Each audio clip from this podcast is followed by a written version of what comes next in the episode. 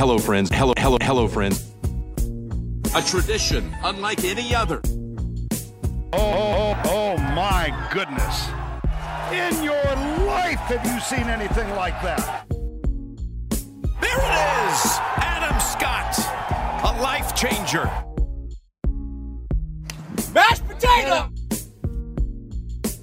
Here it, here it, here it, here it comes. This is the 19th T podcast. Kieran Marsh, Nathan Drudy back with you for another week. Shit, Druids, bit on. We thought we'd be rolling straight into Aaron Pike, who is joining us a little later. Of course, the winner of the TPS Hunter Valley on the PGA Tour of Australasia. But lo and behold, uh, ring the bloody bell, my friend, because our man Cameron Smith. I want to talk to you about the number five. You know why, Drewster? Hit me. Because in his fifth PGA Tour career victory, he became the fifth Australian to win the fifth major. Did Cameron Smith today with his victory at the Players, joining uh, Adam Scott, Jason Day, Greg Norman, and Steve Elkington, who won it twice actually, mm. as Aussies to have won the Players at TPC Sawgrass. Uh, your immediate reaction, really, what a what a phenomenal uh, Sunday 66 to get the job done, and clearly his best win of his career.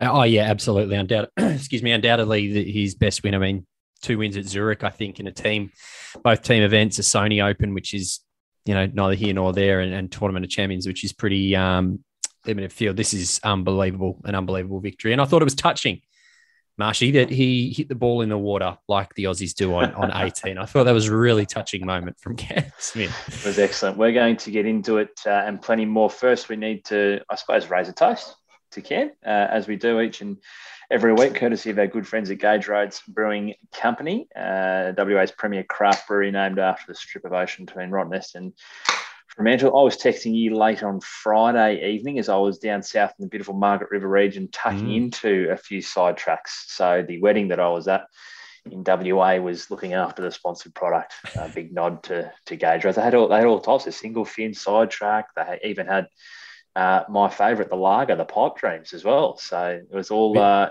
it was a Gage Roads wedding. Were you uh, uh, were you actually tucking into a single fin, or were you very much sticking in your lane in the in the mid strength uh, oh, XPA land? Because that's me, mate. Like I'm, I'm, I know I'm drinking a single fin now, but Szechuan XPA. Ex- I was exclusively on the on the side tracks, yeah. little three and Good a half, man. a little bit of champagne, but exclusively on the side tracks. And can I just uh, say, hold on, I'd just like to interject here. Fucking sure. loving yourself sick too.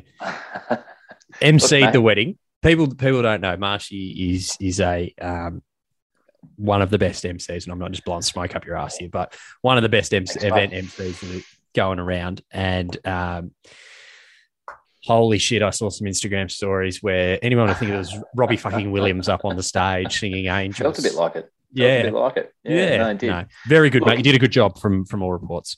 It was uh, it was fun, and yeah, I'd say probably comfortably inside my top three performances Excellent. that I've put on with the but uh, it was good. Now it was good fun, and and you know a couple that mean a, a great deal to um to me personally, and and also uh, well, to to my whole family. So it was nice to be able to add a little bit something to their day uh, yeah. in in my own way. So look, um, speaking of sidetracks, we've got sidetracked uh, yeah. from look. I, I, I called it the best win of Cam Smith's career. Um, for me, obviously, yeah, it's the players, right? And we'll get into this in, in a little while, but that's a tournament for me personally. It's probably grown a little bit. I was quite cynical of it a couple of years ago, and I think I've grown to have a far greater appreciation of it where it stands.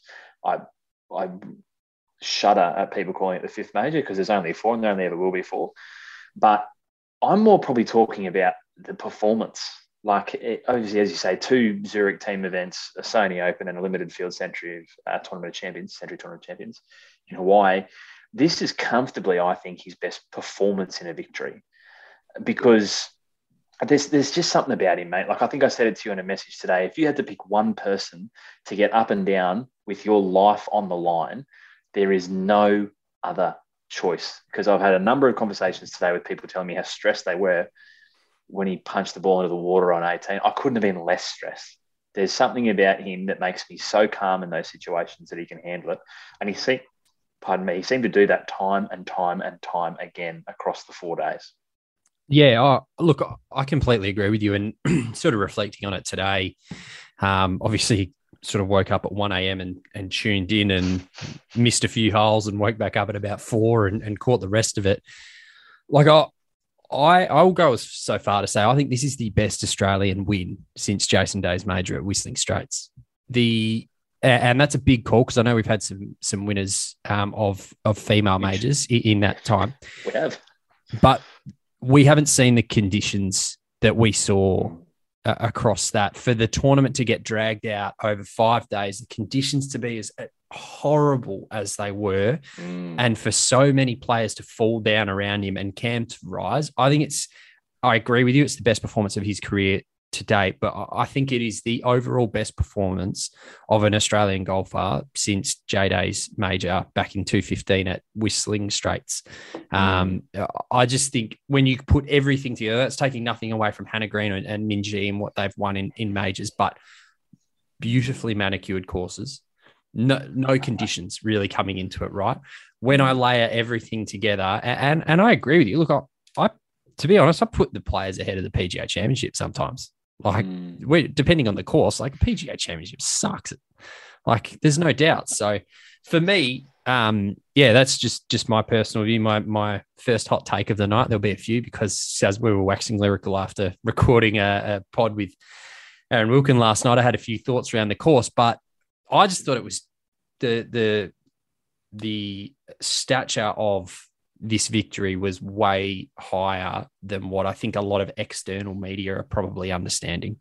Yeah, I, I tend to agree. Uh, and you look at the standard of play. So 10 birdies today, and he's 66, mm. um, which uh, there's been no better a single round of birdies since the players uh, first began in 1983 than his round today. I think Pat Kazire also had 10 birdies today, which equaled the record.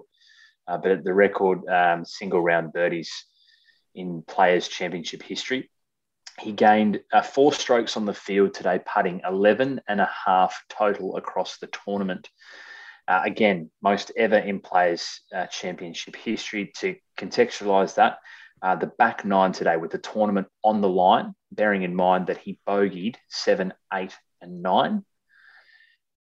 He hit eight one putts in nine mm. holes on the back nine today. Yeah. Just incredible. And this this is not, uh, you know, I, have I've heard a really good point made earlier today. He also ranked, I think, fourth or fifth strokes gained approach for the tournament. So it's not as if he was um, flaying his approaches and he was chipping, which he know he's insanely good at, and chipping in close. Like he's hitting his approaches onto the green and rolling, you know, 8, 10, 12, 15 foot one putts, eight of them out of the back nine holes with the tournament on the line. Like the guy has huge stones. Oh, enormous. Unbelievable. Uh, don't know how he's allowed to fly, but who uh, I get, I'm guessing you you probably know the answer to this, but do you know who led strokes gained putting today? And it's someone that I've never really thought of as the the best putter in the field. It was DJ. Like, well, hit a uh, 63 today. Came out of fucking nowhere. Unbelievable. Hit a 63 on Sunday. Did Dustin and and, and launched himself into a half relevance in the tournament. Yeah, um, so so he gave 4.69 on the on the field today, uh, according to Data Golf, and, and Cam Smith was 4.16. But point absolutely valid. Um, I think we've got to talk about Smithy's driving.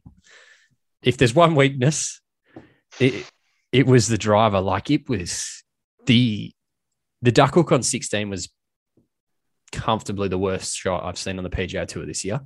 Mm. Um, and at that moment, it went 179 yards. Like oh, it was at that moment that I thought maybe this is where Cam Smith is at in his career. Right, this moment is too big f- for Cam right now, and, and someone's just going to come through and and win it, whether it was Casey or Lahiri or whoever it was. But to his credit, took his medicine and, and went went back on 17 just hit an incredible shot, albeit he he admitted that he pushed it a little. And, and then on 18 to I thought it was a bizarre decision, and I know a lot of people agree with with this. Is that like why hit driver? Like it's just not required. and and then the punch out was just equally as baffling, and and I was kind of like, the door the door's ajar. Like it's not, mm. it's absolutely not over. So I thought, you know, he he ranked 68th for strokes gained off the tee this week. He actually lost. Um, sorry, I'm just trying to pull it up here. He actually lost 1.3 shots off the tee this week. So sorts that out, mate. The game is the game is magic. Like the putter was unbelievable today. Like I, I don't think people can can underestimate how how good that was. And so many times saving par from four, five, six feet. You know, not to your point before. Really, really good point. Like n- not chipping it from greenside to one foot. We're talking about hitting approaches from, you know, they hit the ball a long way these days, but you know, 90 to to 150, 160 yards, right? So, yeah, I, as I said, I think it's the best performance since since Jason Day's major, and, and I probably can't really put it into words exactly what what I thought all of that meant today for, for Cam because yeah, it's it's a fucking phenomenal win, Cam. It's really funny, right? Um, the driver, I can't remember which tournament was. The tournament not so long ago. It yeah, was after his win at Tournament of Champions where he was in contention. He wasn't leading. He'd come from behind and he put himself in position to win and got up on 18 and absolutely sprayed yeah. the driver right. That's his other issue. He's got the two way going with the driver, which is tough. And then he, uh, and then he, he, went, I know it was a baffling moment for you, but he went for the shot in between the trees at a line that only he and Pinner, his caddy, must have been able to see. Maybe not even Pinner, maybe only Cam could see the yeah. line in that tournament.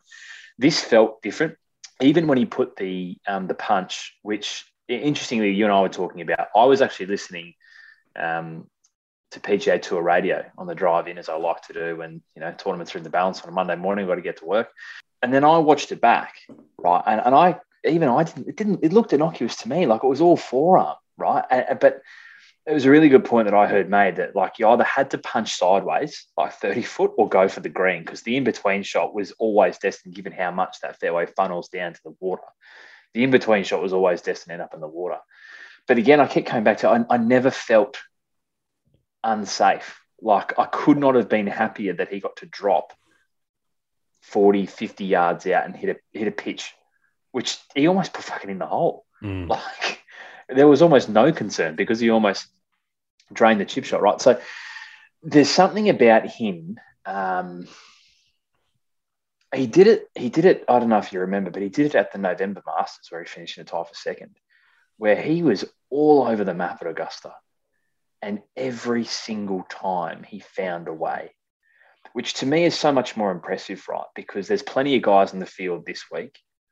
Someone like a Collin Morikawa comes to mind, who is a generational talent and arguably the best iron player since Tiger Woods, but seemingly is a flat track bully in the sense that when the conditions get up and the wind blows a little bit, Colin nowhere to be seen. Mm. Right. And there's something way more impressive to me in a guy that, yeah, it looks a little ugly, sure, at times, but continues to find a way. It's, I, I don't know. I, I would watch that. Yeah, it's nice to watch a guy who's generational iron talent. I'd watch Cam Smith eight days a week over that and the way he goes about his business. Yeah, he's um he's got a certain quality about him that's very hard to put into words that I don't know the I completely agree with you. By the way, so is it it's, is this sorry and sorry to interrupt, and I, I'm I'm reticent. I don't want this to sound. Um, Just do it, mate. No one's. No, I, I don't You're only putting too, it out into the ether. I don't want this to sound too one nation, um, but there's something quintessentially Australian about the way that he plays as well. You know, like yeah, yeah. he's he's a scrapper. Yeah, and and it's not pretty at times. In fact, it's it's it's decidedly fucking ugly at times. But there's been something about him since the President's Cup at Royal Melbourne. I think that I don't know, and we've not been lucky enough yet to speak to him, and hopefully we will be able to rectify that in the future. But I'd love to ask him about that event because it seemed to be quite a catalyst for him. Mm. Um, you know, I saw something today. I think uh, got on the PGA Tour 215, 215 to 219, 150 odd starts one one win and a pretty nondescript amount of top tens. 2020 to now, uh, four wins in 50 starts and I think two or three runner ups.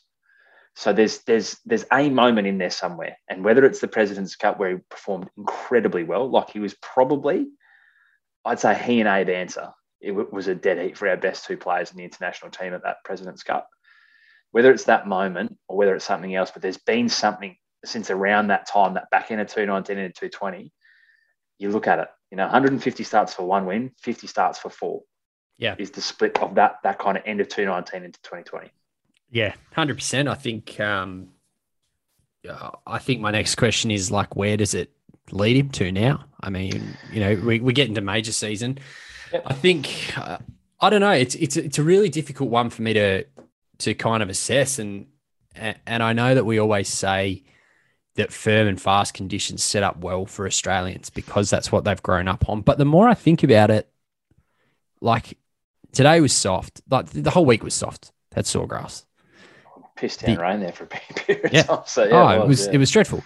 Augusta, right? T two in November, right? So there's there's a clear theme, and I'm not saying well, he's, he, he's I'm not three, saying that he's three top tens from his last four starts at Augusta. So yeah, so it, like there's there's soft there, there's soft um in in Hawaii. I'm not saying that he's he can't play on firm and fast conditions, but I'm saying like somewhere like a US Open, right, mm. where we go to Brookline and it's not going to be firm and fast from day one, as opposed to an Open Championship or Augusta. So we could genuinely see him. It, it could be one of those US Openy type events where he he does take the next step, and I think it'll be a big watch. And I'd love to see him win a, a US Open. Like I think that would be so special for him, um, as would a Masters or an Open Championship. But um, I, I got to tell you, I really um, like I like him at Augusta. I'm not going to say he's my pick, but I mm. really like him. Um, not only based off this performance, based off his form there. As I say, three top uh, tens out of his last four appearances there. I really like him at St Andrews. Now mm. he won't get all the headlines from an Australian perspective. Uh, our default we will be to go to Leish because that's the, the, the style of course that he kind of grew up on on the sandbelt down in Victoria. I really like Cam Smith for the Open Championship hmm. because I think like the nuances there, particularly you know the the quintessential uh, hallmarks of a Mackenzie course, right? The nuances there and the slight differences in elevation, ball above your feet, ball below your feet. Um, you know, uh, false fronts on greens, different green complexes. His his short game will be critical at a place like that. Listening to his caddy Pinner he was asked a question after the round today and said, you know, when he's rolling the stick like that, you know, eight one putt, one putts on his back ninety, just not read greens. He said, Matt, I don't read anything from inside sixty feet. Mm. I don't talk to the guy. I don't need to. Yeah. Right. So he's he's an absolute wizard with the wedge and the putter in hand. I I don't know. The more I think about it, the more the the Open Championship for me might might be his best tilt of the four this year.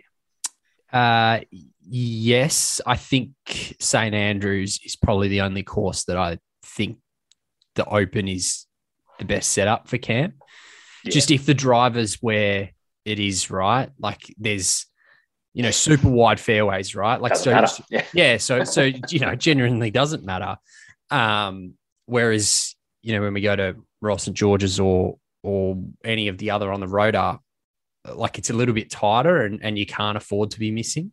Um, so I don't, I don't know if that's a fair assessment for for, mm. for him, but yeah, no, I think no, this I, is a great year for him to win win the Open. Jesus, don't get me wrong. I should I probably should have been more specific. I really like him at St Andrews. Yeah. Yeah. Maybe not necessarily, you know, yeah, um, year and year. Or Troon or yeah, you know, yeah, yeah, Portrush or yes, places like that. But definitely like him at St Andrews. Uh, who else do you want to who else do you want to talk about? You got anything else on Cam Smith? I mean, like I thought it was great show of emotion afterwards. The you know, the, obviously his mum and his girlfriend and his best mate were down there as well, and obviously he was and like, I just want to, well. yeah, and his sister, um, yeah, like I just want to hang out with them. yeah, which was really nice. Um, you know, he hadn't seen them in, in his well, his mum and his sister and his best mate. Um, obviously his partner's there with him in Florida, but hadn't seen those three who travelled over from Australia in two years. Um, and usually such a calm, level-headed gives nothing away type of guy. But yeah, it was nice. It was nice to see a little bit of emotion. Mm. Um, but mate, yeah, I, I, I don't know. That I, I was just so impressed, and he he is oh, just increasingly one of my favourite, comfortably my favourite Australian player, increasingly one of my favourite players. If not, I mean, no one will ever um, dethrone uh, Jay Spieth, but he, he may be a uh, an increasingly close second.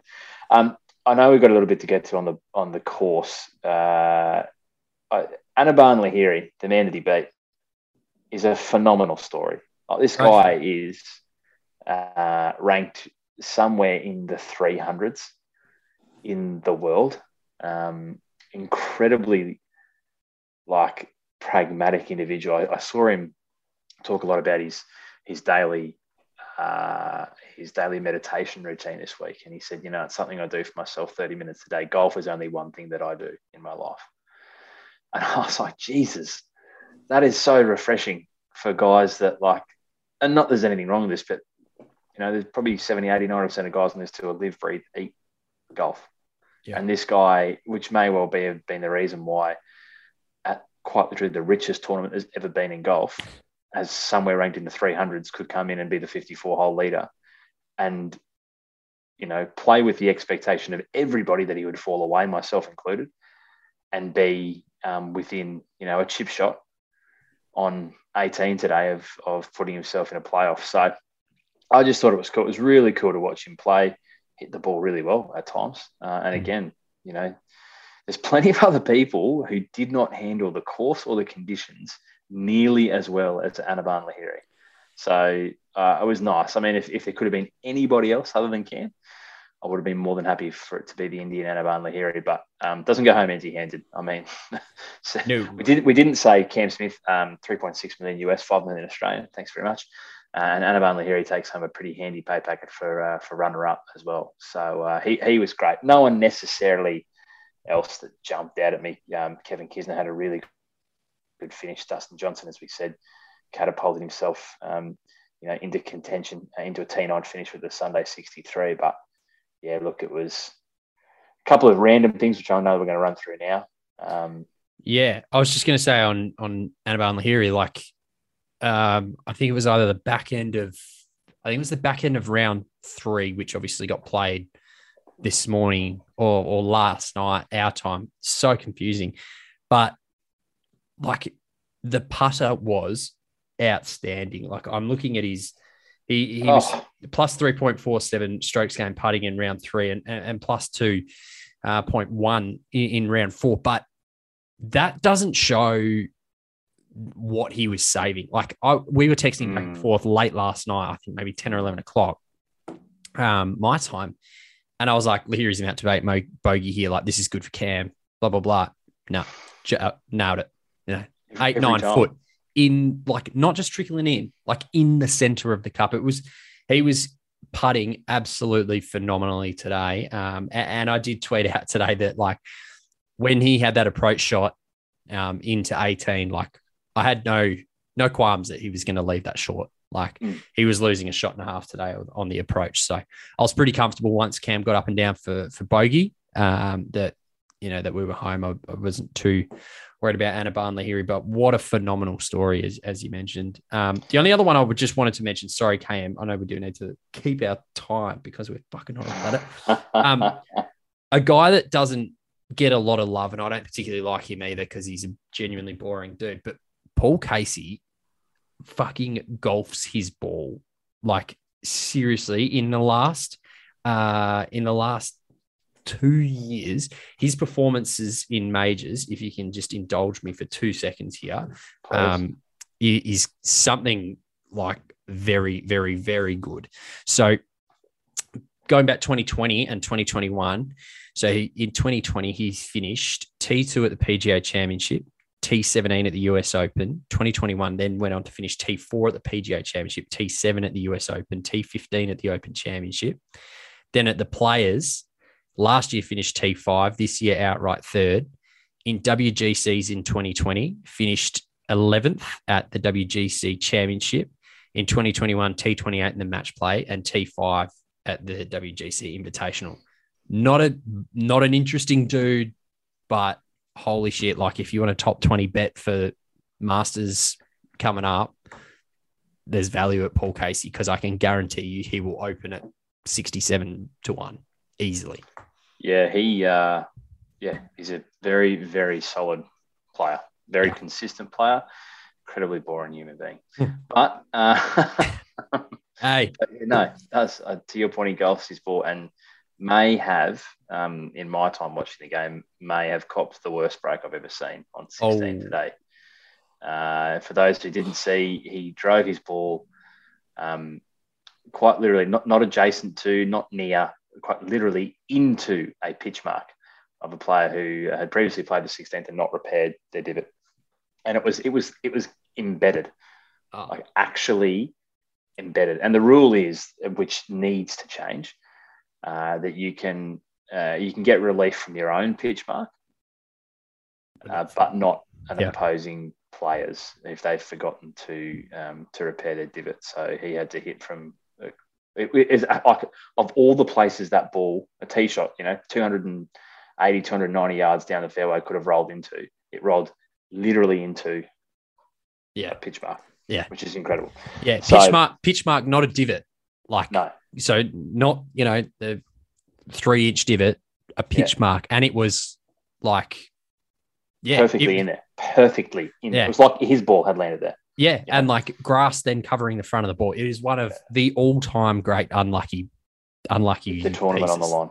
Yeah. Um, before we get into random facts and figures, uh, yeah. Lucas Herbert, the only other Australian to make the cut and play the weekend, he finished seven over in a tie for 68th.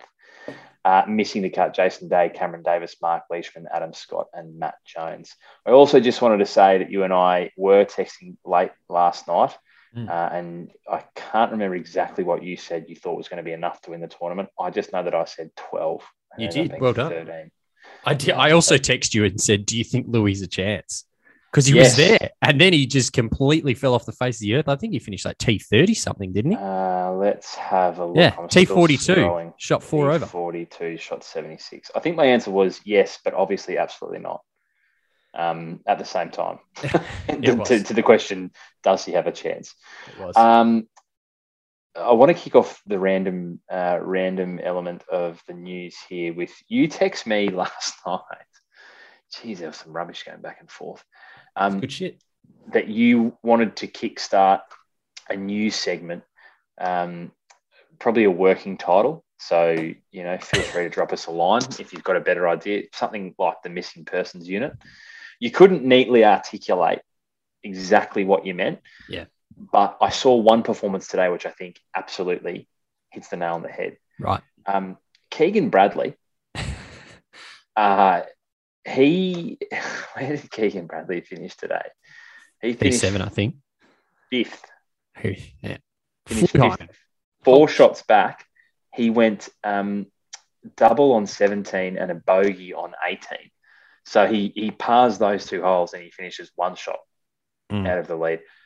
Where the fuck has Keegan Bradley been? And, yeah. and how did he, in a matter of minutes, become relevant at the tail end of the players today? So I, I, again, you couldn't neatly articulate what you were talking about last night, but I saw Keegan Bradley today, and I, I instantly knew that's exactly what you're talking about with that with our new missing persons unit. Yeah, no, that's a very good call out. So essentially, the missing persons unit is a player who has been around, e.g., Keegan Bradley, who won last year. Won a major. Yeah. And, he's won a major and won last year. Yep. It's fucking insane that Keegan Bradley's won a major. Just um, my mate Buster reminded me that Martin Kaymer's won a major the other day. Holy shit. The German. yes. Anyway. Martin. Um, so, uh, yeah, so uh, great, great call um, on Keegan Bradley. The other two that I've got in there at the moment, and I, I would welcome any nominations uh, from the field uh, Gary Woodland Absolutely. He, he could be the president of the missing persons unit right now. Uh, I mean, was a bit like Keegan was relevant for three minutes last week. Yeah. until yeah. duffing a bunker shot like a foot in front of himself and having to hit again. Yeah. Horrible. And um, a sad one to put in. Uh, Rickie Fowler has to be in there. I think if we can't can't uh, not include a missing persons unit and then have you know, Fowler in there this is this is probably not a long debate. In fact, we don't have to debate it at all. I just found it interesting, given the long list of ridiculous exemptions that exist in golf. Um, you know, money list exemptions, uh, you know, what you get exempted to if you win tournaments. He was not exempt. He's a previous winner of this tournament, which the PGA Tour Mm. elevate as the fifth major and, and have turned it into the richest tournament in golf's history. As a previous champion Yeah. of this event, he was not exempt to play this week. Yeah. No, but it's all right, mate, because Larry Mize is coming back to play the Masters for the 58th fucking time. Yeah. What a waste I of just- time. Yeah, it, I It's found that really. I found that really weird. I like. uh, Don't get me wrong; he doesn't deserve it on form, but you know, we've said this before. Golf's better when when Rickie's playing, Yeah. and golf's better when Rickie's there. And the guys won the fucking tournament and Right. couldn't get a start. Anyway, Where do you um, want to start with random golf news? Because can can I nominate one for the and this is we've been waxing lyrical on this. Can I start with random golf news? Please.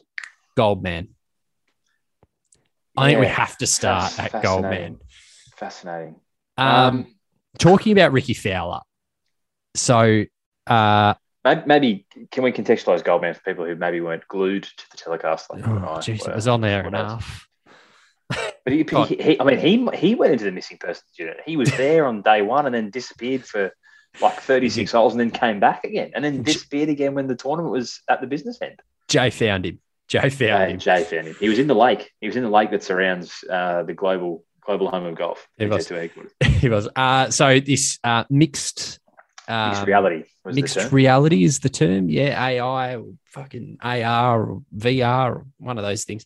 Um, it was the uh the the the gold statue that is the logo of the players. It's the trophy. They brought it to life through mixed reality and allowed it to hit a, a number of shots through the Iconic broadcast. shots. Iconic shots through the broadcast um across the four days. So just to be very clear, it wasn't in person. Like if you were at TPC Sawgrass, you couldn't see robotic Goldman. It was superimposed into the broadcast. Yeah. But with like the actual setting of what was happening real time in the background. So uh, as an example, um, they got Goldman to recreate Tiger's infamous putt from the players. I think it was 2001, maybe. Um, But it was But- literally there were people in the background on the on the broadcast, like on their phones. Yeah. because it was And- in real time. And today uh, they recreated Rickie's shot 2015. 15. Yep, 2015. Yeah, I think it was 15. Yeah. um, while a, a volunteer was repairing the divots. So, like, just murdered this volunteer in the face with the shot. Sick. My main question is why do we need Goldman to recreate the shots? Like, just show me Rickie hitting the shot because Yeah, they showed Goldman.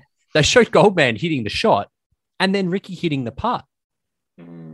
Like I didn't, I, I just it made no sense to me at all. There was no sponsor integration into it. I, I genuinely I understand it. Like, is this what we're spending the budget on? well, it's just about to say shudder.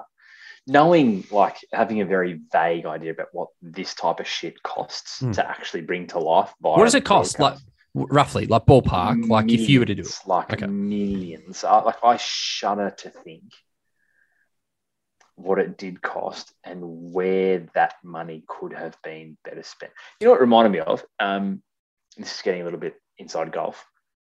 Because there's probably many of our listeners who aren't like you and I and um, live on Twitter.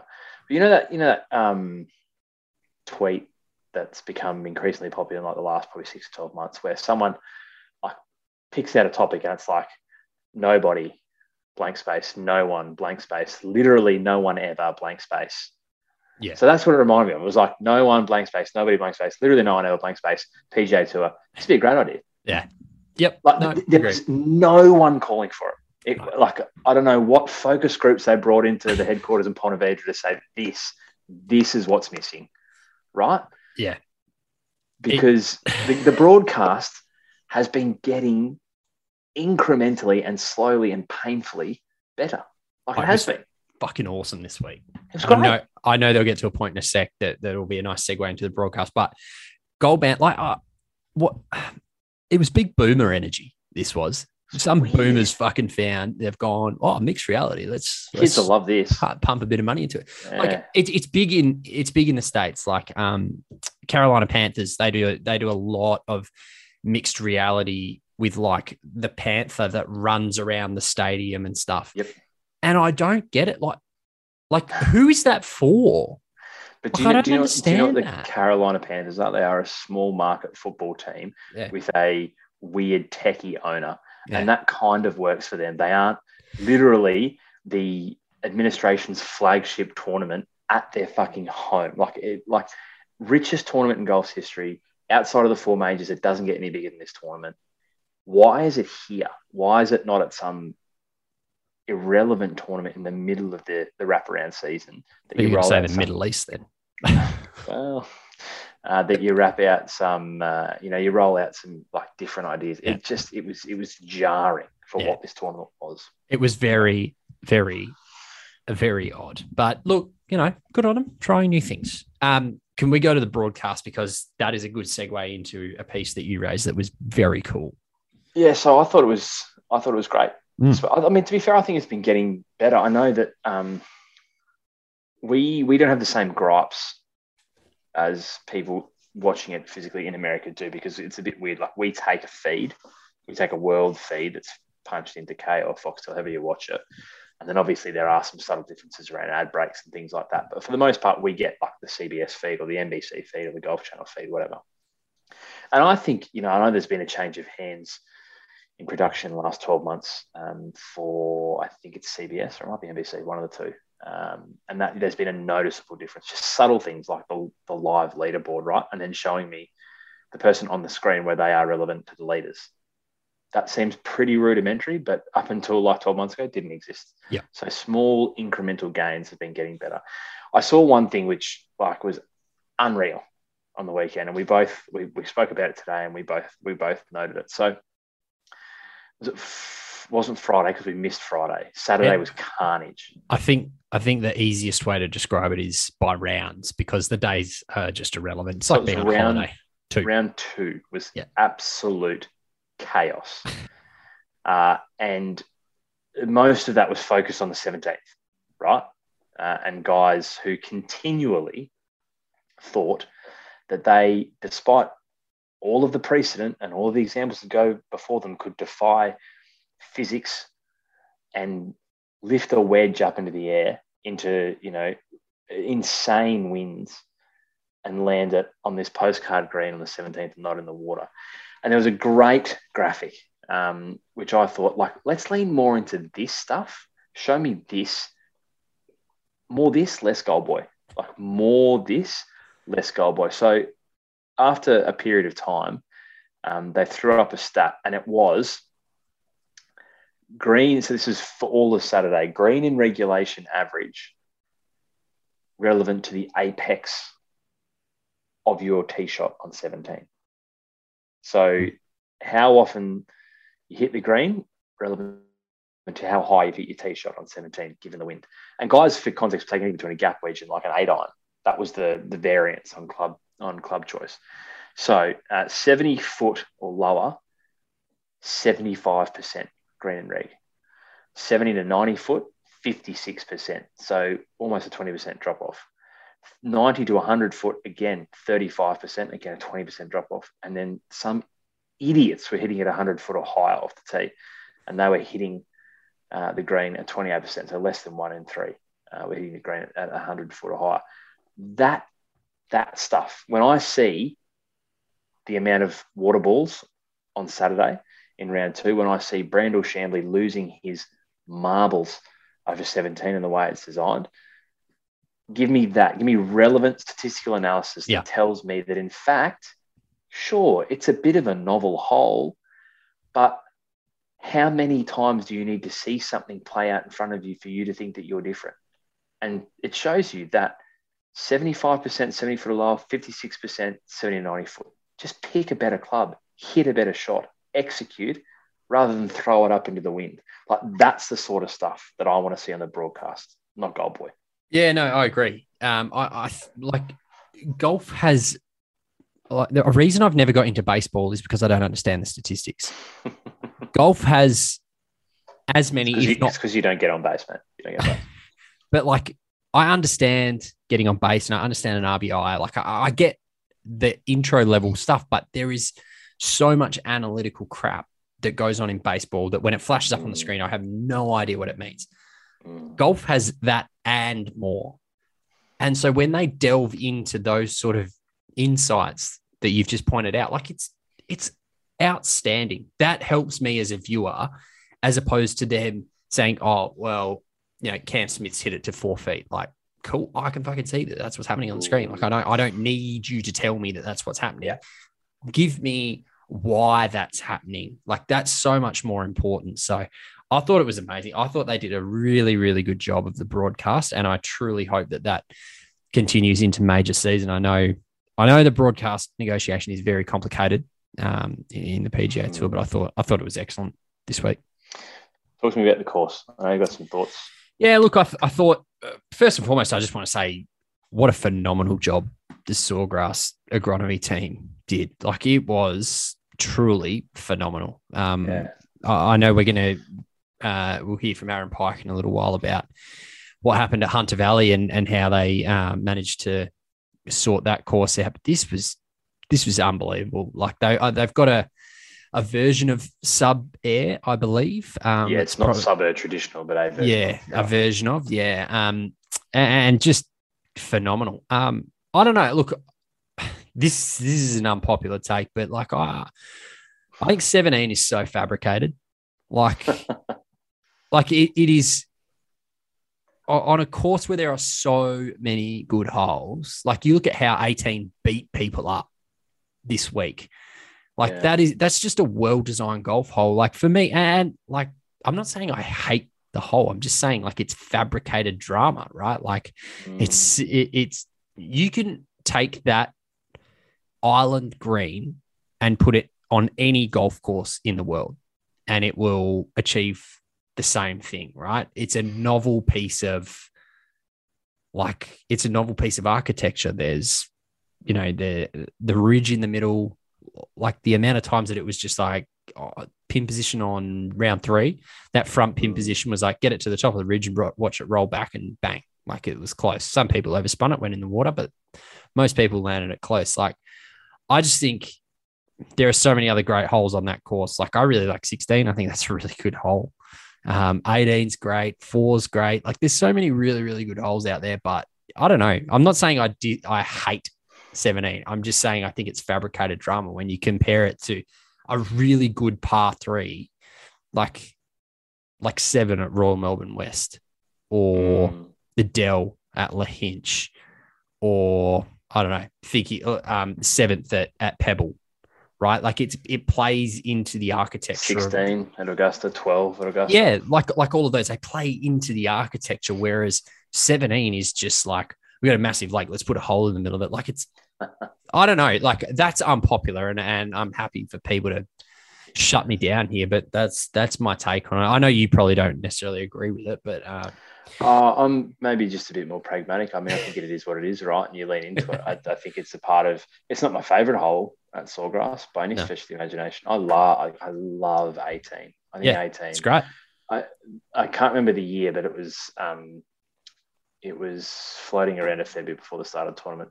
The year that Tiger, uh, probably invariably in the lead, um, hit an iron. It must probably be a two or a three iron off the tee on 18 and did the wide, like it was a stinger Yeah. draw Sick. on 18. Might, Yeah, so might, cool. might be one of the best shots I've ever seen hit. I love 18. So it's not my favorite, but it, like, I think it is what it is, right? Yeah. And I certainly don't.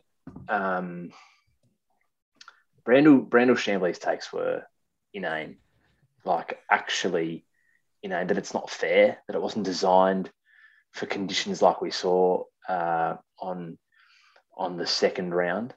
Like, uh, There's no know. quick fix to it, and that's the problem. Like that's where So- I, I don't it- agree it with also, what Randall's takes. are. like when you look at a sample size of one round yeah, absolutely. in gusting winds, of course it's bad. But I think um, I think in total there was either just under or just over 70 water balls on 17 for the week. That's really not like it's it's obviously comparatively to normal par threes, it's it's a lot. But when you take into account that probably half of those happened on that that day, which was unique weather conditions, it's actually not that bad. Not to mention the fact there were plenty of guys who handled it well. mm. when choosing the right club. And there were plenty of guys today. Cam Smith, although he admitted he pushed a little bit, Kevin Kisner, like went right at a tucked right back pin and managed to pull the shot off. It's not impossible. What I think it exposes is guys who don't have the shot. I mentioned his name before, but Collin Morikawa, for as pure an iron player as he is, he has one shot and it's a weak fade. Mm. So we, we saw JT um, in particular put on an absolute show of shaping the ball. He's one of the great shapers of the ball in the modern game because that skill is increasingly um, irrelevant uh, and non-existent in, in modern day players. JT was moving the ball both ways, keeping it low, putting it high, like incredible um, show of control of his ball. But that is rewarded at that course. And if you don't have it, you don't have it. But it doesn't mean it's a terrible course. It doesn't mean it's not well designed. Sure, 17 is an absolute gimmick. There's no doubt about that. Mm. But like I think that you gotta you gotta lean into that.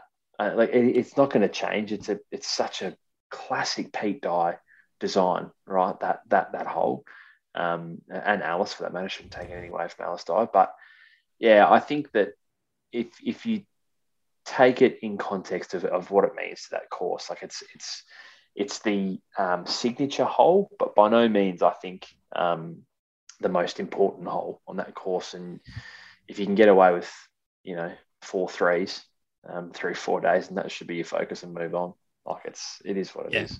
I, I agree. I think you I think you hit the nail on the head. It's a gimmick, right? Like I 100%. that's that's what that's why it's so jarring for me because you've got this amazing Pete Dye course, and then this fucking island hole that just can move anywhere in the world. It's like yeah.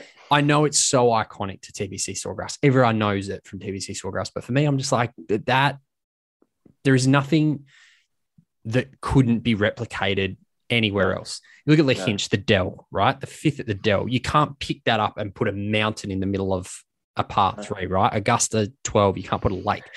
Anyway, we can debate it. Would you pay? My question to you about this was: Would you pay 850 bucks to play TPC Sawgrass? No. Yeah, I don't think I would either. No, I wouldn't. I'd... I think I'd pay it to play Pebble certainly try and lean on any sort of connections we do have to get us on TPC Sawgrass because I'd love to play it. Would I pay 800 odd bucks? No, I don't even know if I'd pay 800 odd bucks to play at Pebble. I, I think know. I would for Pebble, but yeah, there's other places like I'd rather go up and play um, at Bandon and play up in, on the coast of Oregon. I'd rather go and play at Pine, Pinehurst. Uh, obviously, I go back and play at Arrowtown every day between now and when I when I kick it. But there are other courses in the states that, that take my fancy more than um, playing uh, really anywhere in Florida. To be fair, um, it's, it's oversaturated. Anything else in this little bit, or what do you got? Did you see the? Um, uh, I think you could call it a diplomatic argument today between Daniel Berger, yes. Joel Dahmen, and Viktor Hovland. Yes. Um, so Viktor Hovland had quite um, the entertaining day. He was in contention for a period of time, out of contention. He had an ace on eight, one of two aces for the week, himself and Shane Lowry, who aced 17th in the third round. Uh, and then got into a weird um, disagreement. So he was playing alongside Joel Dahmen and Daniel Berger. Was it the 16th hole? Uh, yeah. Yep. Water on water on the right that Berger put his approach. Yes. Into, yep. Yeah. So yep. Berger puts his approach into the water, slices his approach shot, goes up and attempts to take a drop, and um, both Viktor Hovland and Joel Dahmen say, "We, whoa, whoa, buddy, what's going on there?" And Berger, "What do you mean?" And they go, "There's no way that you crossed. That's not your nearest point of entry. There's no way that you crossed there. In fact, we actually think you crossed a significant significant ways back than what you did now. So I think Berger was trying to put it 25 or 30 off the front of the green. And they were looking to push him back like 100 odd yards. And there was quite uh, a diplomatic, but courtesy of some great camera work, picked it all up a relatively pointed conversation between the mm. three of them. Berger saying there's, there's there's no way like this this is where the shot went over. They say, oh, we don't think you you sliced it that dramatically. We think it started left anyway and kept going. Um, Dahmen and Hovland were on the same page. And it's interesting, right? Because Berger is a guy that he has been involved in a lot of these, but on the other side, he's generally the one that um, he's played a couple of times with Patrick Reed and been like on Reed's ass when he's making drops and doing things. So, like, pretty much has a reputation as a pretty clean cut guy. And certainly not misleading. But by the same token, like Viktor Hovland might be one of the most least confrontational players on tour. Like if he's actually standing up to say something and calling it out, he clearly feels as though you're doing something wrong. Mm. Uh, they called in a rules official, and he was like, "What? What, what do you want me to do? You, Mm. you, the three of you saw the shot. I wasn't standing next to you. You need to make a decision amongst yourselves." And ultimately, Berger said, "Well, I'm not gonna." Uh, I'm not going to go against something you feel passionately about, and I think he ended up walking walking 100 yards back, but said to them both Split quite clearly. "This is wrong. Like, Yeah. this is the wrong drop." Yeah. didn't wasn't consequential. Berger didn't factor, but yeah, it was it was interesting, right? Because it's guys that you know, as I say, Berger, um, he's generally the one raising the issues, and he's very much a stickler for the rules. And Hovland, um, and you know, and Dahmen as well. Dahmen's been involved in his fair share of controversies and calling people out for things. Um, but yeah, it was an interesting little uh, three or four minute patch there on 16 today. Yeah, it was. I mean, it raised a lot of issues, I think, in the process. I mean, you know, um, there's people going off um, Top trace. top traces and stuff, which, you know, are notoriously not accurate. Some people Um, were um, trying to screenshot the Yeah, PGA. Tour app. Yeah, horrible. They just draw in a straight the line. time. They draw in a straight line.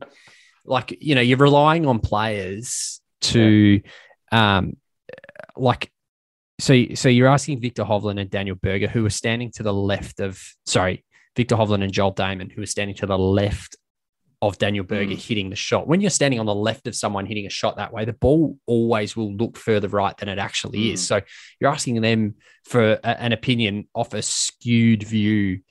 Daniel Berger, to your point, I think, you know, is, is a very utmost guy. Um, like the whole process was just flawed. And then the rules official comes in and throws his fucking hands in the air and goes, "Oh, I don't know, you sort it out. Like, that's isn't that your job? Like, I don't know, come up with a solution. But uh, to be honest, like all, all in all on this, I actually felt a bit sorry for Daniel Berger. Like, Yeah. um, I thought that it was probably he, he probably had a right. I thought that it did start a little bit more left. Um, watching it back when you watch it on the on the um, Toptracer, like it's yeah, it, it is pretty left, and then it kicks right sort of at the end. So I was probably more in Berger's camp. I thought he got shafted a little bit, but I don't know. It's one of those ones that you just like, fuck it, move on. Like you've just got to you've got to move on, and it wasn't consequential, and and, and I'm glad it wasn't because we'd be talking about a lot more. So ended up finishing T13. Uh, the only other thing I wanted to say to this tournament um, in the context of the Masters. So we have uh, the Valspar this week with Sam Burns as the defending champion. Then we have the uh, the WGC Dell Technologies match play, uh, Corales Puntacana, which that might be the alternate field event for WGC, I would have thought, um, and the Valero Texas Open um, leading into the Masters tournament. But this is a this is a form line. I know you love your form lines, and we'll talk about them in our actual Masters preview. Did anyone jump off the page to you today in the context of the Masters? No, no one really. I I think ultimately the, the short answer is no. I, I mean, Cam Smith certainly put himself in a in a good position. Um, Buying. uh, Buying Cam Smith. Absolutely, you'd be silly if you didn't. Um, and Paul Casey again, like he he shows up in big events. Like I know people don't like him, but if you look at it pragmatically through a golfer's lens, there there is no doubt that he is a big big game player. So they're the two that kind of stuck out to me. Um, JT, I thought obviously that round on on in the second round was utterly phenomenal, um, and, and some good signs for DJ. So other than those four, like no one's jumping out at me. There was four that I kind of penciled down to go. You know, yeah, like that did some good things. But what about on your end? Uh, so Smith, yes, absolutely. Hovland is the other one. So Mm. fuck, that kid is so good. Like Very good. so good. He had Putting sucks. oh chipping sucks. Putting was really bad this week too. so bad. I think he might have been second last in the field around the green Hmm. this week. So what gives me hope is that oh, maybe he doesn't have to chip too much at Augusta because his irons are that good. If he sticks greens, if he hits greens in reg, I think he's going to factor because he's so good off the tee. Like he is elite off the tee. And then his, his approach shots are great as well. So, so Viktor, and I look at his scores as well, right? Like he finished at seven under in a tie for ninth. He was one under in the first round, one over, four under, and three under. And it was ugly. And he still finished at seven under. Mm. And then JT, similarly, I mean, to your point, that that three under round in those conditions is probably seven or eight under on a on a flat 100%. day. Yeah. Right. And then around that, he had three even pars. Mm. So he didn't get out of third gear. Yeah. But what he showed is there's there's no better golfer than him in those conditions. Not to say it's going to be like that at, at Augusta, but as I said, he's one of a few guys that actually move the ball both ways um, in control. Unlike um, like what we said about Smithy, who moves the ball both ways with the tee uh, with a distinct lack of control. So yeah, I like. Uh, I've liked. I think I think JT was my pick last year for the mm. Masters. I, I, like. I've liked him for a long time for Augusta. Um, whether or not he gets done across four rounds, but he's just shown a bit of form at the moment, which I think puts him in uh, good stead. Absolutely. Anything else from the players, or no. shall we turn our attention to the TPS Hunter Valley, where our good friend Aaron Pike was the winner in a three-hole playoff over Momoka Kobori. Yeah, and he's about to join us as well. Um, yes. I, I think just so thrilled. He is. Uh, we've had we've had the distinct pleasure of getting to know some people well. Uh, I think through the course of doing this podcast, um, and and me personally, I've got to know him relatively well, and he's just such a good bloke, and he's so good for golf in this country. What he does away from the course and what he gives back, and you know, at 36 to be having a bit of a resurgence off the back of playing very little golf in the last 18 months due to COVID. Um, you know, I said to you, and I'll say it to him uh, when he when he joins us. This feels like it's been coming since I think he started five or six under in the opening round of the uh, PGA at Royal Queensland and he was one shot off the lead. He's put together some really good, I think, you know, three or four top top twenties across the summer. And what it felt like was it was just lacking putting four rounds together. Ultimately, it was three um, this week with the shortened event at Hunter Valley. But this feels like it's been coming, and it's it's great to see him come out. You know, there's some great performances. Momoka Kobori, she was outstanding, 67 on on Sunday to kind of fly home and put herself in contention in the playoff. Uh, Lawry Flynn, our good friend, tie for third. It's his best finish of the summer. So plenty of good performances around, um, particularly on the road to the New South Wales Open that's coming up this week. But just thrilled, thrilled to see Pikey on top. Yeah, completely agree. Uh, that they're probably all ones that I really wanted to, to shout out as well. Um, last question that I'll leave you with before we get to, to Pikey is a winner from the New South Wales Open. I'm going to stick with Daniel Gale, uh, home home course advantage. So I said it a little while. Yeah. Okay. Interesting. Um, so there's only one person currently in the top 10 of the order of merit not there, and that's Brad Kennedy. So everyone, you know, th- this is it, right? This is double the prize money of anything that's left. And it's the biggest prize money that we've had in some time. So this is the one that's really going to move the needle from an order of merit perspective. I reckon I'm going to say Quayle. I reckon Quayle might get it done. Okay. Nice. That's my tip. I like it. Quayle will get it done. I think he sits in fifth on the money list yes. at the moment. Um, yep. So, yeah, it's an important one for him. But, yeah, I reckon Quayle might get it done. I like it. Nice. All right, should we get to Pikey? Let's do it. Joining us now, Drudes, is the champion of the recent TPS Hunter Valley. Great friend of this podcast and someone who I know both you and I were very thrilled to see lifting up the trophy. And uh, per his Instagram story today, tucking it into the car for the uh, the drive down for the New South Wales Open. Aaron Pike, Pikey, uh, welcome, mate, and and congratulations! Fantastic to see you back on top of the winners list. Yeah, cheers. Thanks for having me on again. How does it feel, mate? I mean, I, I think I've seen probably two different uh, kind of sentiments out of you in the last 24 hours. There was the immediate, uh, I suppose, aftermath, knowing that you come into the tournament absolutely setting your sights on a win, and, and then I saw something that you posted on Instagram a little earlier today, kind of probably maybe a day on it sunk in that, yeah, it's been a grind and it has been a little while since we've been uh, holding up a trophy and, and can obviously reflect on that and be grateful for the journey. So now, probably 48 hours removed, how, how does it sit with you? Yeah, definitely. Realistically, the, the grind part was always there. Uh, I, I've not sort of shied away from how hard it is to, you know, can compete, let alone win. So, realistically, that that never disappeared. Uh, there's obviously elation and all that kind of stuff, that the good things and, and so forth. But um, it just validates the work you're doing. Um, it validates you know, the long hours, the, the, you know the the time away from friends, family, on the road, in a hotel room, um, these kind of things. So yeah, yeah, it's a pretty quick turnaround though, right? You you finish Sunday night and you, you know you have a bit of fun and, and you celebrate and then bang today I'm out there again you, you, are doing your putting you're doing your practice you're out there playing holes looking at a new golf course um, in the world of golf, it's yeah, it's uh, it's pretty short lived.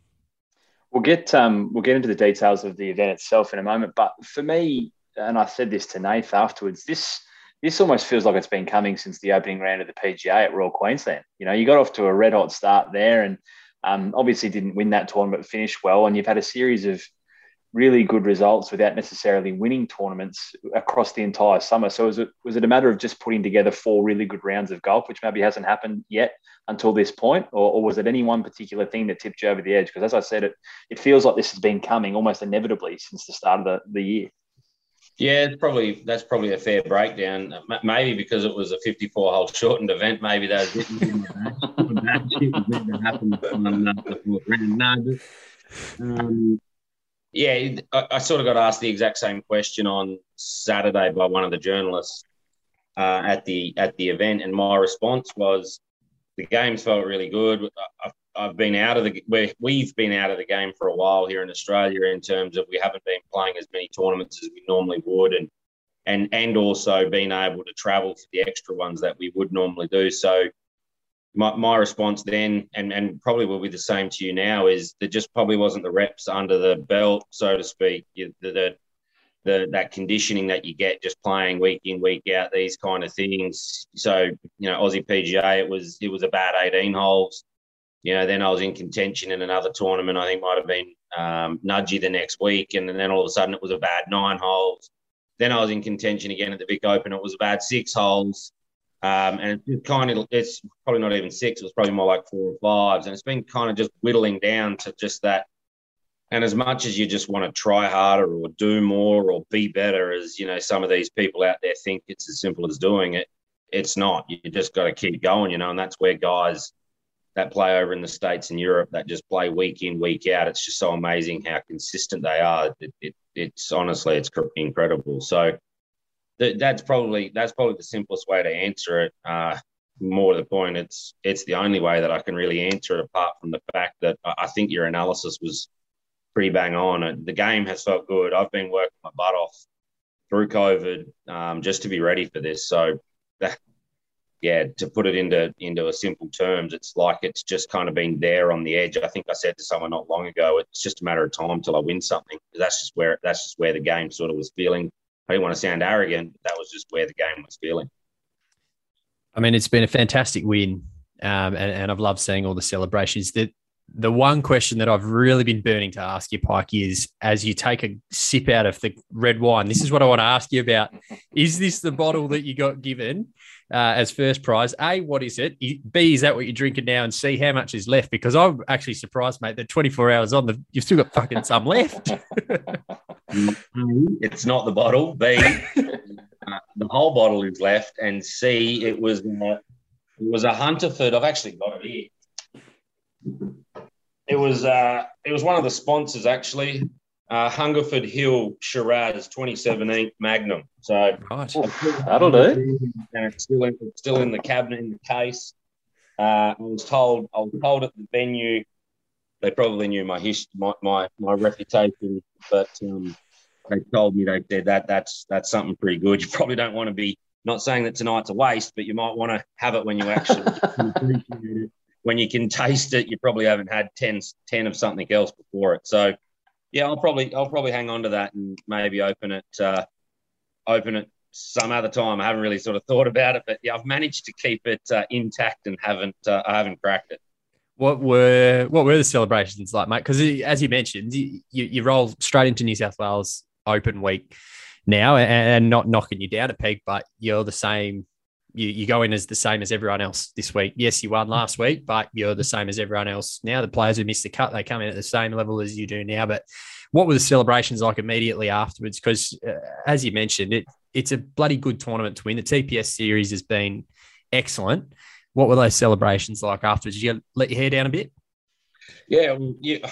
I think you've you've kind of hit it on the nail on the head just there quickly. Just talking about the New South Wales Open, it's you know, being straight around. Everyone starts at zero again, right? Mm. Like we're, yeah. we're on the exact same school. Just you roll around Thursday and it's all equal. You can do exactly everything, exactly what you thought you needed to do the week before, but it means diddly squat now, you know. So that's where you got to get the ego. You throw it away and you start all over again. Um, in terms of celebrations, you know, it was kind of late when we finished. The plan was I was traveling with Michael Sim, so the plan was we were getting in the car and driving to Sydney, and we were going to spend Sunday night down in Sydney, and um, you know, have a romantic night. I don't know what we were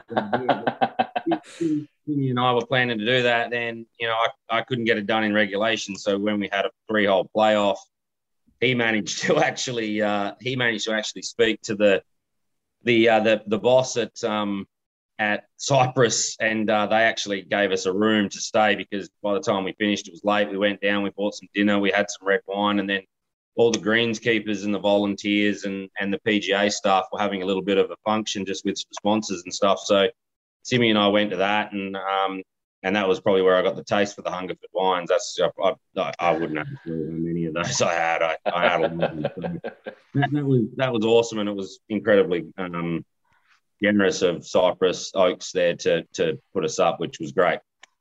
Uh, you mentioned the greenskeepers there.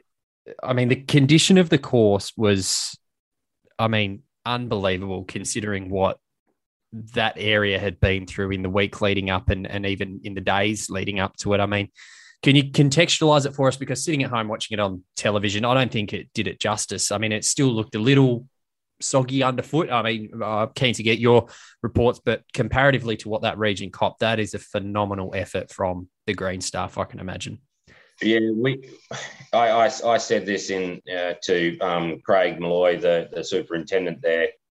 Um, I said this in in my in my speech, my um my my speech to the to the sponsors and, and everyone that was still there, the spectators, was he was in my opinion he was the he was the winner of the week. Yeah, like if you saw the golf course Tuesday, Wednesday, there was rivers running down fairways. Like the golf course is kind of on the side of a hill.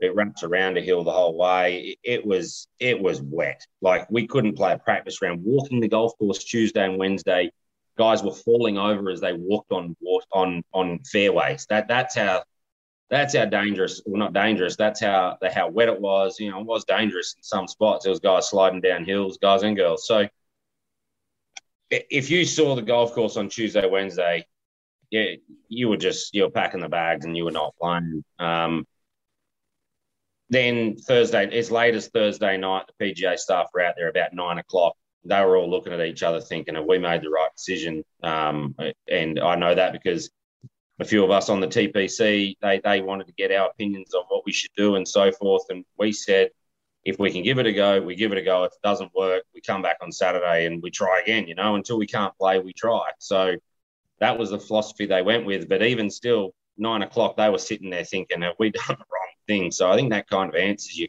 question of how brutal it actually was. You know, it was it was yeah, it was it was as wet as a golf course as I've ever seen prior to playing. But if you saw it Sunday, it was you know there was a few spots on the golf course that was still a bit wet, but it was the greens were unbelievable, the surrounds were unbelievable. I, I can't believe they got it to where they did, but man, they were out there at four, five o'clock in the morning, and they were cutting at ten o'clock at night still. So that that was that was the work that these guys were willing to do to get the tournament up and ready. And when you got people working that hard, you don't care how it actually comes out because you know these guys have done absolutely everything to get it there, and then all of a sudden the place was awesome anyway. So you, it's a win-win. What's the uh, playoff experience like, Pikey? I, am trying to cast my mind back to the, the, first chat we had, which obviously was a pretty in-depth look at your career. But you go into a three-hole playoff here. Is there is there much past experience you can draw on? Uh, you know, what's your approach when you go into a playoff because it was unique, right? You did some outstanding work on Saturday with a 62, which we'll get to in a moment. But you know, Momoka Kobori came home, you know, with, with, a wet sail, didn't she, on the 67 on the Sunday to get herself into into the playoff, and all of a sudden you're staring down the barrel of essentially having to reset and go again. Yeah, it, yeah, it's it's always you know, we live in a world where, you know, you, you plan that you want to just get it done in regulation time. It doesn't always work like that, right? You know, she's sitting on the other side of the fence trying to beat me as badly as I'm trying to beat her. So um, it was, I don't mind being in playoffs. You know, I've, I've been in playoffs in, in my amateur career. I've only been in the one, which was against Simmy. And, and obviously I, I got through that and won that one. So I, I, I don't really have a problem with – with playoffs as such, purely because I've always loved match play. So when it comes down to just me versus one other person, I know the odds are incredibly in my favour. um, relative to what they were at the start of the week. You know, it's one against 140, and now it's all of a sudden one against one. So, you know, for from that perspective, it's it's a good place to be. It's also it, it becomes more strategy. It becomes more about you know putting pressure on them. You know, now all of a sudden I've got to get them out of their comfort zone. You know, and I do that by playing my game, by doing what I do. Um, my my philosophy this whole year has just been put the foot to the floor, play as aggressive as I can, you know, without being reckless, do everything I can. And I didn't stop that. So my plan was to just keep trying to pile pressure on her, and either I get away with a birdie or something miraculous, or you know, she she didn't play the hole as well as she probably could. So, um, but she, I, I said this as well on Sunday night. I played with her at Rosebud at the, one of the TPS events. I got off the golf course and I said to the boys, "It's she's a bloody good player. It's not a matter of if; it's a matter of when she's going to win one." So it didn't surprise me to see her in that playoff. Um, it didn't see surprise me to see. I think she's been she's probably been in the top ten, I reckon, in every tournament that we've played. All the TPS big open. I think she might have finished top six or seven. Like it's just she's she's a class player. So I knew it was not going to be easy to beat her. How have you uh, have you found the mixed mixed events so far this summer, Pikey? Because obviously we've had a couple of different forms, whether it's uh, an event uh, like the one on the weekend or Murray River, where it was a, a, genuine mixed event or playing adjacent to each other, like you did at RQ. Um, obviously, Hannah's win down in Murray River got kind of global headlines, making history as the first female to win a mixed event. And we seem to, when I say we, I mean Australian Golf seems to have pioneered it in a lot of ways because it's not, uh, save for I think the the Stenson and Sorenstam event over in Europe, not really done very much at all around the world, but it seems to have become quite embedded in our summer. So, so from your perspective, how, how do you find playing the mixed events? Yeah, re- really don't. Any anytime we've got more events, more prize money, more opportunity, yeah, I'm a huge fan of. Uh, I, I think it's going to be it's it's interesting at the moment playing against the girls because they they're not actually filling all of their spots because we've had so many COVID restrictions in terms of uh, a lot of the international girls. One, it's really expensive, and two, they can't really get here um, or haven't been able to get here for, for to fill their spots. So when we actually start filling those uh, those full field women, when you've got another 25 Momokas and Cassie Porters and Hannah, well, Hannah Green, you know, she's top 25 player in the world. She, you know, she's going to contend in any tournament that she put, puts the ball in the ground. When you've got another 25 or 30 of those girls, like at that level, I think these boys are going to get a real, real shock as to how good these girls can play the game of golf. So, um, and whether or not that means the golf courses have been set up too much in our favour or too much in their favour. It's a work in progress, and and they're they're they're going to figure that out really quickly. Um, but I think I think 2023, whenever they have them on, when when they start to fill their fields, I think oh, I think the the concept has gone great strength, and I think it's going to I think it's going to go a lot stronger when they genuinely start bashing the door down to beat us. Take us to Saturday. Uh, you probably haven't hit too many better competition rounds than a 62 like you did on uh, on Saturday. The putter really seemed to be the difference. I don't know if, if you felt that as well, but watching it, like you you were rolling everything in with the flat stick. Was that the catalyst for a 62, or, or did you find that it was probably just everything was going right? Yeah, like, yeah. To be fair, everything everything went well. You know, like it, it was one of those rounds. It was, it was quite weird. I, I come off the golf course and everyone. I was leading by three, I think and everyone was kind of like, "How'd you shoot 62? Like, where'd you do that? Like, did you did you not play a couple?" And I was like, I kind of thought to myself, well, you know, I made a couple nice par putts on 14 and 15, but I was like, I didn't want to sound like a dick and be like, man, I missed like five or six, 10 footers that I, you know, I'm thinking, you know, I'm thinking I left, I left some out there. I'm not, you know, it was, it was strange. You know, I think I hit 16 or 17 greens. Uh, I might hit 16 greens. So I've had a lot of good looks. The greens aren't the biggest, so if you if you're on the green, you're going to have a good look. But the the key was is I played late Friday, early second group out Saturday. You know, we had a lot. We had really wet greens, spike marks on them, which you can't do anything about. You know, you've got 140 people walking across the green. Then all of a sudden, I roll out there Saturday morning, and they're like carpet. Not a person's been on them, and I just keep hitting it to seven, eight, nine, ten foot and I will, I just was seeing them. I was just seeing the lines. I was seeing the middle of the hole, had the pace of the greens, and I was just pouring them right in the middle. So I hit a lot of good shots to give me good chances. You know, then all of a sudden I'm putting on carpet, and and you know then kind of sort of late in the round, I missed a few that I thought I missed a few that I thought were really gettable. Um, but you know, it, it is what it is. But yeah, to you know, shoot 62 anywhere is you know, pretty good. But uh, Sunday, I think for me, and you can tell me to shut the fuck up here because this could be a completely wrong take. But for me, watch for me watching on TV, uh, obviously bogeys on on three and five on Sunday, but that stretch then afterwards of six, seven, eight, and nine where you saved par.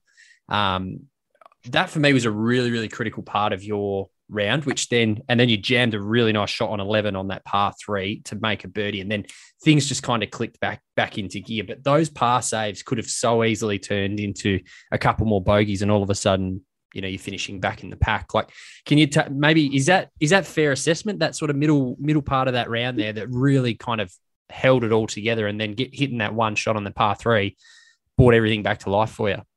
Yeah, I, I, in some ways, I, I, wouldn't. I'm not going to tell you to shut the fuck up, but in some ways, you're, you're in some ways, in some ways, it was. I never, it, I never sort of wavered from. Um, I never sort of wavered from um, that it will be okay. It will work. What I'm doing is working. Um, so I, I actually had some nice looks at birdie on six. I might have had like a eight or nine footer, seven, probably about the same distance, eight, maybe 10, 11 foot nine, I had a really good look at birdie, and ten, I had a really good look at birdie, and they just weren't going in. Uh, I, I kind of just said to myself, you know, you just got to keep doing what you're doing. It, it, mm. worked up until now, right? It's worked all summer. It's, it's, it's worked in every event that I've played in. You just, you just got to keep trusting the process. And I just went back to what I what I wanted to do, and um, you just I've been working really hard on the mental side. So it was more about doing what I needed to do on on the mental side which which I did, you know, and I, and I, I, did it really well. And you know, I just had the perfect number into eleven. You know, it's a tough little par three, but it, it just it might have been a horrible number for other people, but it was perfect for me. And I just jammed it in there to two foot. It was a tap in. 12's a really tough par four. Um, made a nice par there, and then I, I, I nearly hold it on 13. And it was just, I would probably, the way I would say it is something that I've re- tried to really hard work on is being comfortable at being uncomfortable. So and I would say, I would say that was at that moment I was like, okay, like it doesn't matter how nervous or anxious or worried about, you know, this or that or whatever it is. If you just stick to what you know works, you can produce and just keep doing that. So then, you know, 14 and 15 had another really good look. It was just a matter of just staying patient. You know, if I run out of holes, I'm going to run out of holes, but I'd rather live and die by the sword. You seem pretty calm in the playoff, which um, obviously you mentioned before. But uh, I loved the the bit of emotion that you showed on eleven when you made that birdie. Just uh, it was just a nice little fist bump that you you gave yourself, and and I think you know maybe talking about your mental game there, that was kind of just a bit of a confidence boost to bring bring everything back together. The emotion was something that I haven't probably seen out of you for a little while, Pike. You seem pretty cool, calm, and collected on the golf course. Maybe I just haven't watched you closely enough. I don't know. I, I, I tend to show I tend to show a little bit of emotion, but but I'm really good at letting it go. Um, but in, in my my probably my biggest criticism that I either have of myself or you know the guys that I work with mentally that they would say is I probably I'm too uh, I'm too keen to show the negative emotion and maybe not enough of the positive emotion. So what you said there is you probably didn't see me react too much about anything early on because nothing, not that nothing good happened, but I wasn't getting any great results, so to speak. I was doing the right things process wise, but then when something clicks and works like that, you got to pat yourself on the back, right? You, like if you if you if you're not your biggest fan, who the fuck is? So I had I had to let myself know, well done, that was really good, let's keep going, let's do it again. So it's it's that it's that affirmation that you know that the brain needs, you know, and you know, and and then you just put it into practice. So and then you walk up, you got a really tough tee shot. I don't know if you guys have ever seen the tee shot at 12 at Cypress, but I'd rather play TPC Sawgrass 18, two in front like Cameron Smith, and still have to make par to win that tournament that tee shot. It is unbelievably tough.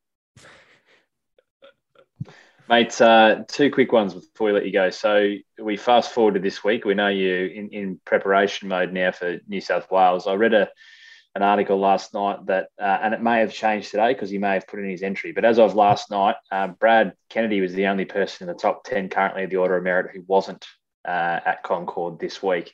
So it all feels like, given it's the biggest purse remaining, that everyone has really set their sights on on the New South Wales Open. Obviously, uh, the three uh, top three finishers in the Order of Merit get their European Tour cards. Uh, we know now that uh, the top finisher, not otherwise exempt, will be heading to Brookline for the US Open. So this feels like a, a bit of a, uh, a, turning point in this tournament in particular. There's obviously four events left afterwards, but no, nothing in the vicinity of this purse.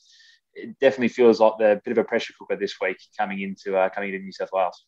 Yeah, it it should be good. Every single one of these events has been like that. Like it's if you've been if we if we somehow got one of those gra- graphs and it showed the it showed the top 10 order of merit since the Australian PGA it would just blow your mind the, the, the fluctuations that we've sort of seen. So you know, I'm sixth now. I might be 10th by the end of this week. I might be even worse. You just you got no idea. It's so it, yeah it's a good it's a good spot to be in. I've only got five guys in front of me uh, in terms of my perspective, I haven't set myself a goal in terms of top three, top five, top 10, top 20 win the order of merit. I, I honestly haven't because when when Aaron does that, problems happen. To be fair, it, doesn't perform that well.